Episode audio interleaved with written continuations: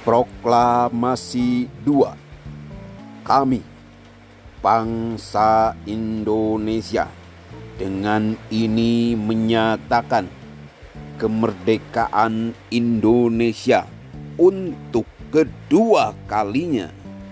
Hal-hal yang mengenai hak asasi manusia, utang piutang, dan lain-lain yang tak habis-habisnya insya Allah akan habis diselenggarakan dengan cara seksama dan dalam tempo yang sesingkat-singkatnya.